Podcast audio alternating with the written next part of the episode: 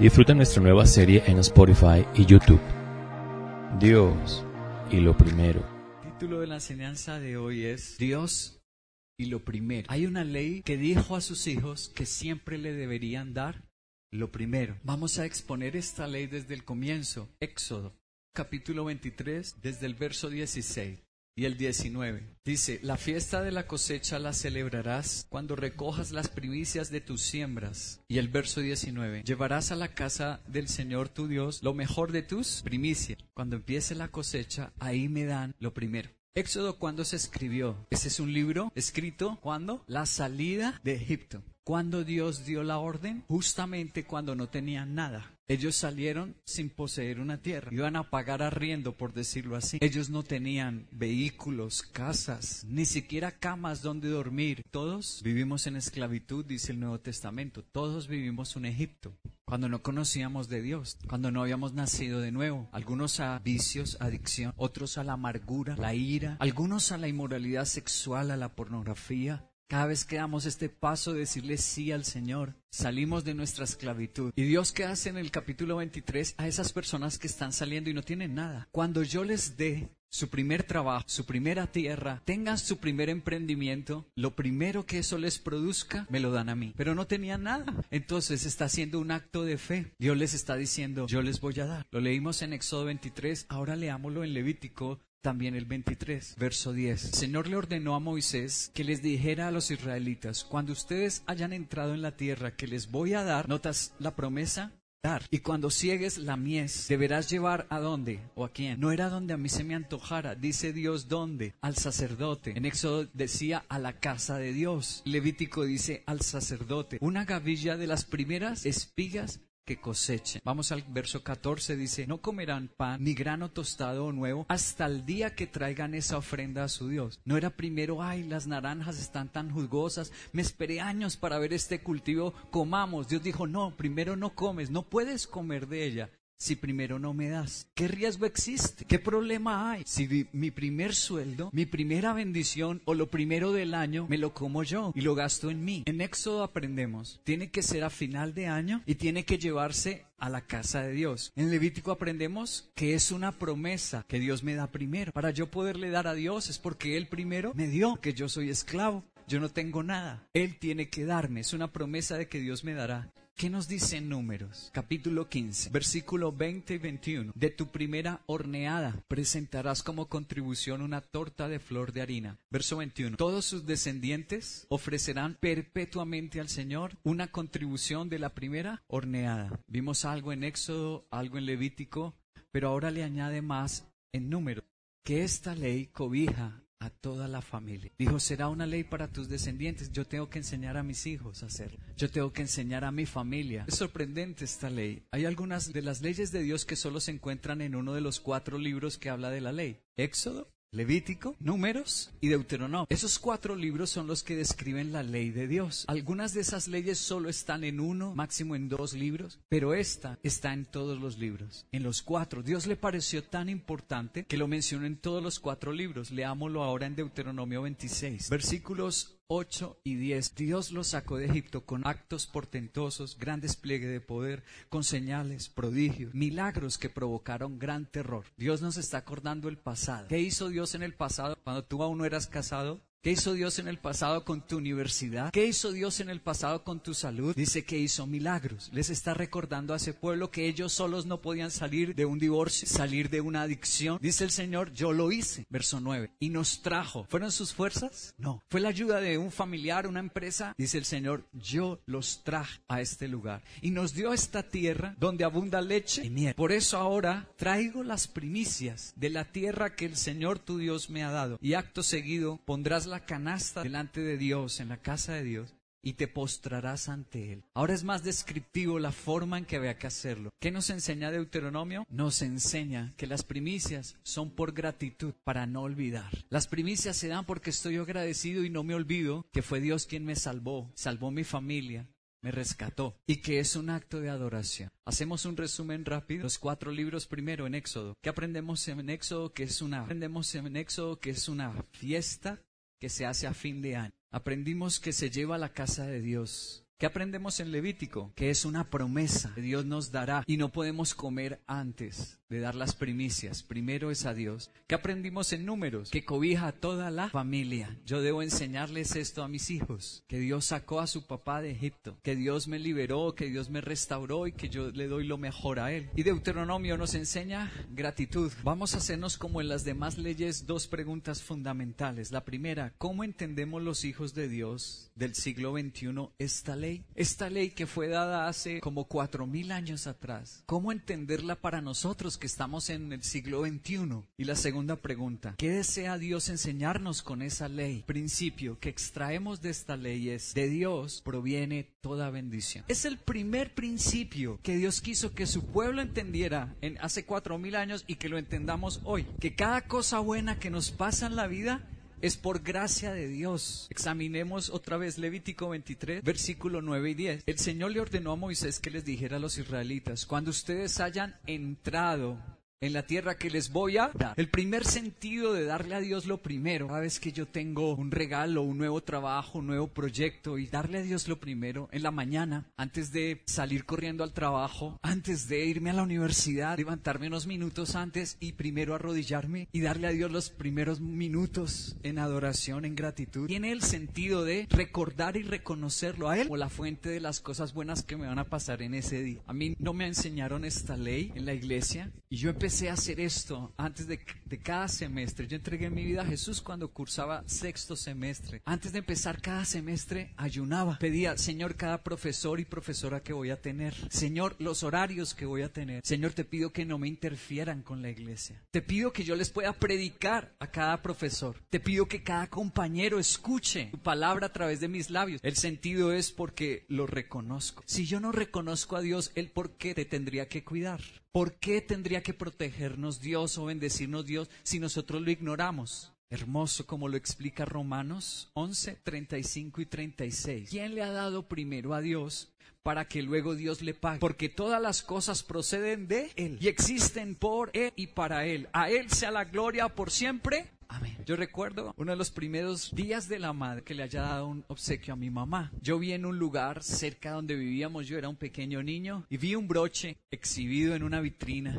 Tenía una flor, mi mamá se vería hermosa con eso. Pero yo no trabajaba, yo estaba en primaria, tal vez primero de primaria, yo era muy niño. Entonces, ¿qué hice para dar el regalo a mi mamá? Pedirle el dinero a mi mamá, pero no contarle, ¿no? Mamá, ¿será que me puede regalar? No recuerdo el valor, mil pesos sería. ¿Y para qué quiere ese dinero? No, es que no le puedo contar. Pero esa es la realidad de un niño. Necesita que sus padres le provean para ellos devolverles un obsequio, un regalo. Y es lo que intenta explicarnos Dios con esa ley. Para darle algo a Dios, primero Dios tuvo que darte. Nadie le da a Dios primero. Éxodo 23, 19 dice, llevarás a la casa del Señor tu Dios lo mejor de tus primicias y no cocerás ningún cabrito en la leche de su madre.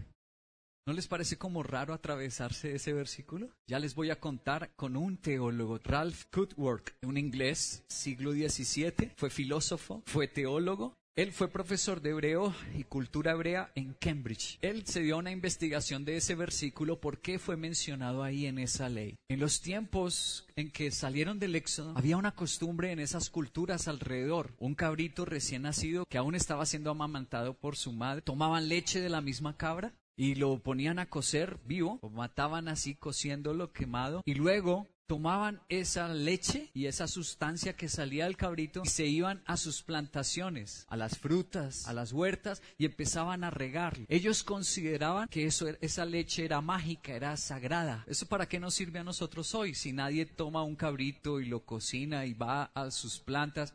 Pero hoy hay leches mágicas en la universidad. La gente cree que el título lo hace. Hoy hay leches mágicas en la empresa. Y no es primero Dios, sino mi jefe me llamó. En la empresa me pidieron. ¿Por qué para ellos es lo mágico? Dios dice, no se te ocurra pensar así y hacer así. Porque si tú vas a prosperar, Si tú vas a salir adelante es por obedecerme y honrarme a mí, dice el Señor. Segunda de Corintios capítulo 9 verso 10 dice, el que suple semilla al que siembra, Dios suple semilla para sembrar, también suplirá pan para comer y aumentará los cultivos y hará que ustedes produzcan una abundante cosecha de justicia. Ustedes serán enriquecidos en todo sentido, para que en toda ocasión puedan ser generosos y para que por medio de nosotros la generosidad de ustedes resulte en acción de gracias a Dios. Entonces Corintios afirma que Dios provee todo a nosotros. Y una parte es para comer y otra parte es para qué? Para sembrar. El segundo principio de esta ley es Dios es el primero en dar y da lo mejor. Imagínate que tu amigo te invita a una fiesta y cuando llegas hay muchas personas y decoración y comida y bebida. Hay de todo para todo el mundo. Cuando te invita a alguien tan generoso, no tienes que preocuparte por tus necesidades. Puedes simplemente disfrutar y enfocarte en las personas alrededor de ti. Así es. Eso es justo lo que un buen anfitrión quiere para sus invitados. Y esa es justamente la imagen del mundo que encontramos en la Biblia. La creación es una expresión del amor generoso de Dios. Él es el anfitrión y los humanos somos sus invitados en este mundo de oportunidad y abundancia. Y se nos llama a mantener viva la fiesta y propagar su bondad. Esta es una hermosa imagen, pero no es la manera en la que las personas experimentan el mundo. Más bien, encontramos un mundo de escasez y de luchas, no de abundancia. Esta ley refleja que Dios da lo mejor, no solamente que es el proveedor de toda bendición, ¿Será que nuestra tacañez y egoísmo corrompió tanto la humanidad, la creación y la sociedad? Que ya no vivimos en lo que el Señor quiso que viviéramos, porque Él no creó al hombre y lo puso en un desierto. Él no creó al hombre y lo puso en el fango y en la escasez y lo oprimió. No. Dice la Biblia que Él crea al hombre y lo pone en un huerto, en un jardín. ¿Y qué le da en el jardín? Dice la Biblia que le dio lo mejor. Entonces, ¿por qué en nuestra actualidad nos afligimos tanto y no vivimos satisfechos. ¿Será que rompimos las leyes de Dios y estamos siendo víctimas de esta malicia, de este egoísmo y de esta tacañez nuestra, de esta incredulidad que tenemos? Y Dios por esa razón no puede abrir su mano sobre nosotros. Volvamos al Levítico en su capítulo 23, el verso 11. Dice, el sacerdote mecerá la gavilla ante el Señor para que le sea aceptada. La mecerá a la mañana siguiente del sábado. Esta fiesta se celebraba qué día entonces? Mañana siguiente al sábado. Es decir, él, ¿por qué se preocupa Dios de hablarnos del día? Voy a recurrir a otro teólogo experto. De él también he hablado John Trapp. Él también es inglés, rector de varias universidades en Inglaterra. John Trapp dice, esta fiesta debía celebrarse el domingo porque anunciaba el día del Señor. Tú sabes que desde el Nuevo Testamento el culto a Dios se celebra el domingo. ¿Qué pasó el domingo con Jesús? Resucitó. Así que los apóstoles y los primeros cristianos empiezan a dar el culto a nuestro Señor y y se instituye como un día sagrado, día de la resurrección. A ese día, el día del Señor, se le llama también el reposo eterno. Nosotros al estar celebrando el culto nos estamos preparando para la eternidad. Los que no se congregan están diciéndole no a la eternidad. Hebreos en su capítulo 1, verso 6 dice, además, al introducir a su primogénito al mundo, Dios le llama a su Hijo, a Jesús, le llama a su primogénito las primicias. De ahí viene la palabra primogénito, de lo primero, las primicias. Está diciéndonos Dios que Él fue el primero en dar, dio lo mejor, su Hijo. Primera de Corintios capítulo 15, verso 20. Dice, lo cierto es que Cristo ha sido levantado entre los muertos, como primicias. Verso 23, pero cada uno en su debido orden, Cristo las primicias, y después cuando Él venga, los que le pertenecen. Cristo fue las primicias de Dios para salvarnos y las primicias también de la resurrección. Eso es lo que estamos leyendo en estos dos textos. Es decir, que esta ley era profética. Desde el Éxodo practicada, ordenada, Éxodo 23, Levítico 23, Números 15, Deuteronomio 26, todo eso hablaba de Jesús. Por eso es que en los cuatro libros Dios la pone. Por eso es tan importante esta ley. No solo porque Dios es la fuente de toda bendición y es nuestro proveedor, sino además, ¿por qué? Porque Dios iba a dar lo primero y lo mejor para salvarnos y era su Hijo Jesús. Romanos capítulo 8, verso 32, en la versión Dios habla hoy la quiero leer. Si Dios no negó a su propio Hijo, sino que lo entregó a la muerte por todos nosotros, ¿cómo no habrá de darnos también junto con su hijo todas las... Qué afirmación tan preciosa de Romanos 8:32. Lo más terrible para Dios fue desprenderse de su hijo y matarlo en una cruz. Cuando tengas un problema, no la estés pasando bien y el enemigo te ataque tu mente y te diga que Dios se olvidó de ti, que Dios no te va a responder, menciona Romanos 8:32 en tu oración. Si Dios no negó a su hijo el día que te sientas solo, Dios te va a proveer compañía. Tercer principio y último principio que voy a tocar acerca de esta ley. Si Dios no es mi primicia, mi corazón se pierde. ¿No vas a ser salvado? Dos hombres presentan una ofrenda al Señor. Uno trajo frutos de la tierra, el otro los primogénitos de su rebaño. Dios acepta una ofrenda y rechaza la otra. ¿Por qué? Abel se dedicó a pastorear ovejas, mientras que Caín se dedicó a trabajar la tierra. Tiempo después, Caín presentó al Señor una ofrenda del fruto de la tierra. Abel también presentó al Señor lo mejor de su rebaño, es decir, los primogénitos con su grasa. La palabra nos dice claramente que Abel ofreció los primogénitos de su rebaño, pero no dice si Caín trajo las primicias de su cosecha. Simplemente menciona que, tiempo después, Caín presentó una ofrenda. Caín cosechó sus granos y después de un tiempo juntó suficiente para traer una ofrenda. Fue bajo sus propios términos. Dios aceptó la ofrenda de Abel porque fue de las primicias. La ofrenda de Caín fue rechazada porque no era compuesta de lo mejor. Dar las primicias a Dios es algo que requiere fe. Cuando nace el primogénito de un rebaño, no se sabe cuántos corderos más han de nacer. Pero Abel ofrendó el primero con fe.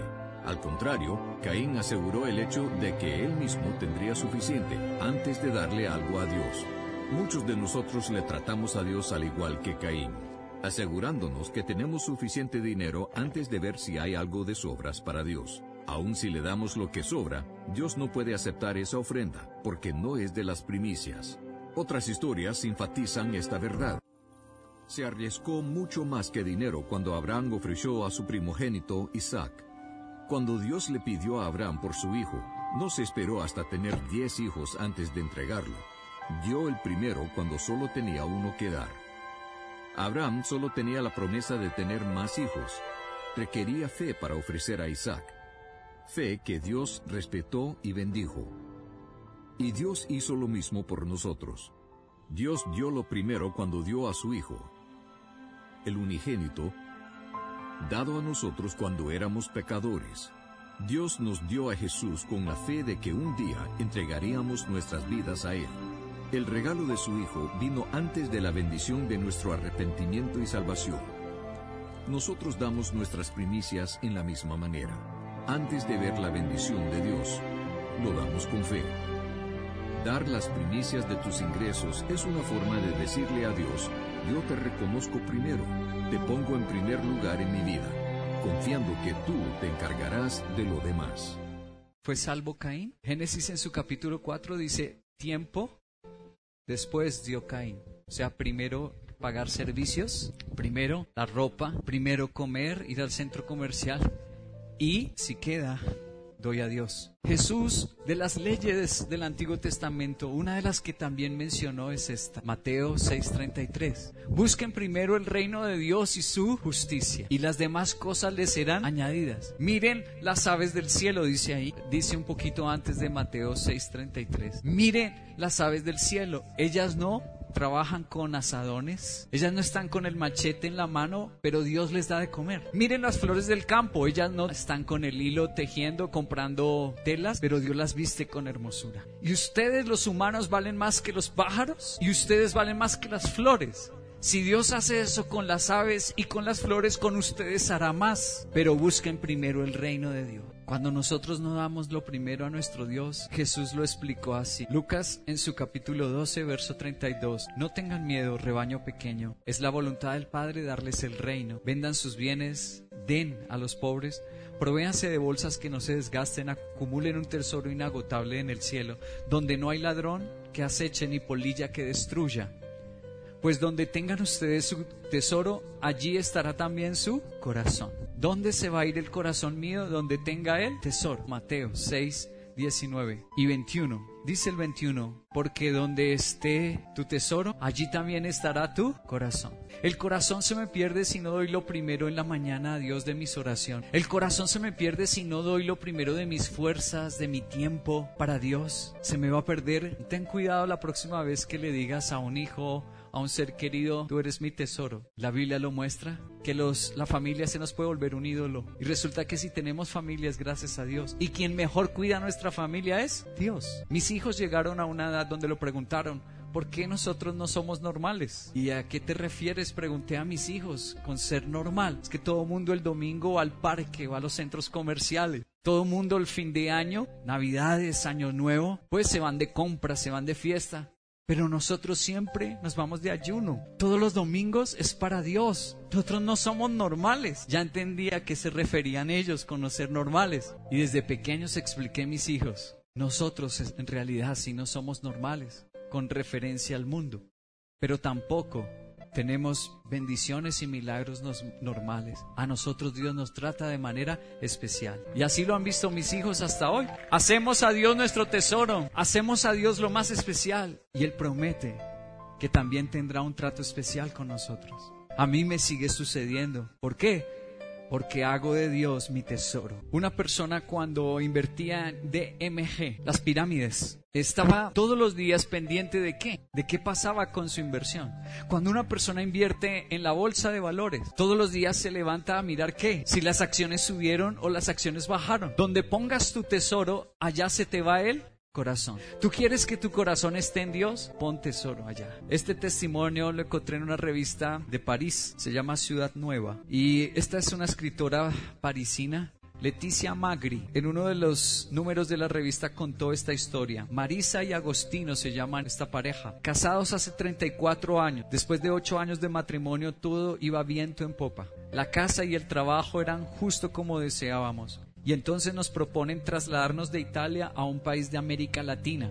Pero la propuesta no era por trabajo, la propuesta se la hicieron en la iglesia para que ayudara a una comunidad cristiana que estaba empezando en un país de aquí de América. Entre las mil voces de ansiedad, de incógnitas por el futuro, de personas que nos decían que estábamos locos, ambos oímos una voz en particular que nos daba una grata paz. Era la voz de Jesús que nos decía, vengan y síganme. Darle todo a Dios que estaban empezando su matrimonio. Y lo hicimos. Nos encontramos en un entorno completamente distinto del habitual. Nos faltaban muchas cosas, pero nos sentíamos que a cambio teníamos otras cosas, como la riqueza de la relación con personas de la iglesia. Y fue muy fuerte como experimentamos la providencia de Dios. Una noche habíamos organizado una pequeña fiesta y cada familia llevaba algo típico para esa cena. Nosotros acabamos de volver de un viaje a Italia, estábamos visitando la familia. Trajimos un buen trozo de queso parmesano, indecisos entre el deseo de compartir ese queso con otras familias y pensar en el poco tiempo que nos quedaríamos sin poder disfrutar otra vez de un queso de Italia. Luchamos aquel día y recordamos esta frase, Lucas 6:38, den y se les dará. Que si damos, recibiremos. Nos miramos uno al otro y nos dijimos, dejamos a Italia, dejamos el trabajo, dejamos hasta la familia y ahora estamos apegados a un pedazo de queso Así que cortamos el queso y lo llevamos a la fiesta. A los pocos días nos tocaron el timbre y era un turista, alguien que no conocíamos, pero era amigo de unos amigos nuestros. Nos trajo un paquete y cuando abrimos el paquete no se imaginan qué era. El queso más grande parmesano que hayamos visto de Italia. ¿Hay algún queso al que estés aferrado? Y se vuelve la prueba. No, pero es que Dios me lo dio. Sí, Dios le dio a Isaac. Dios fue un regalo de Dios para Abraham. Pero cada bendición en nuestras vidas también es una prueba. Cada vez que tú recibes un trabajo, cada vez que encuentras a la persona correcta para unirte en un matrimonio, cada vez que Dios nos regala un hijo, se vuelve una prueba. Porque Henry va a decir no a ser pastor por mis hijos, llevarlos al parque todos los domingos. No, yo llevo a mis hijos al parque al lunes. Los llevé el jueves. He podido llevar a mis hijos. Tercera vez que nos invitaron a predicar fuera del país, nos dijeron, todo está pago para sus hijos. Y mis hijos fueron a Argentina con nosotros. Luego, cuando me invitaron a predicar a los Estados Unidos, los pastores dijeron, lo de sus hijos está pago. Y mis hijos fueron a Estados Unidos. Y cada vez que teníamos un viaje o cada vez que veíamos una bendición, yo les recordaba, ¿Quieren ser normales? No, papá. Ah, bueno, tratemos a Dios como nuestro tesoro. Y es mi reto para ustedes hoy. Hagan de Dios su tesoro, que Dios los va a sorprender en la vida. Disfruta nuestra nueva serie en Spotify y YouTube. Dios y lo primero.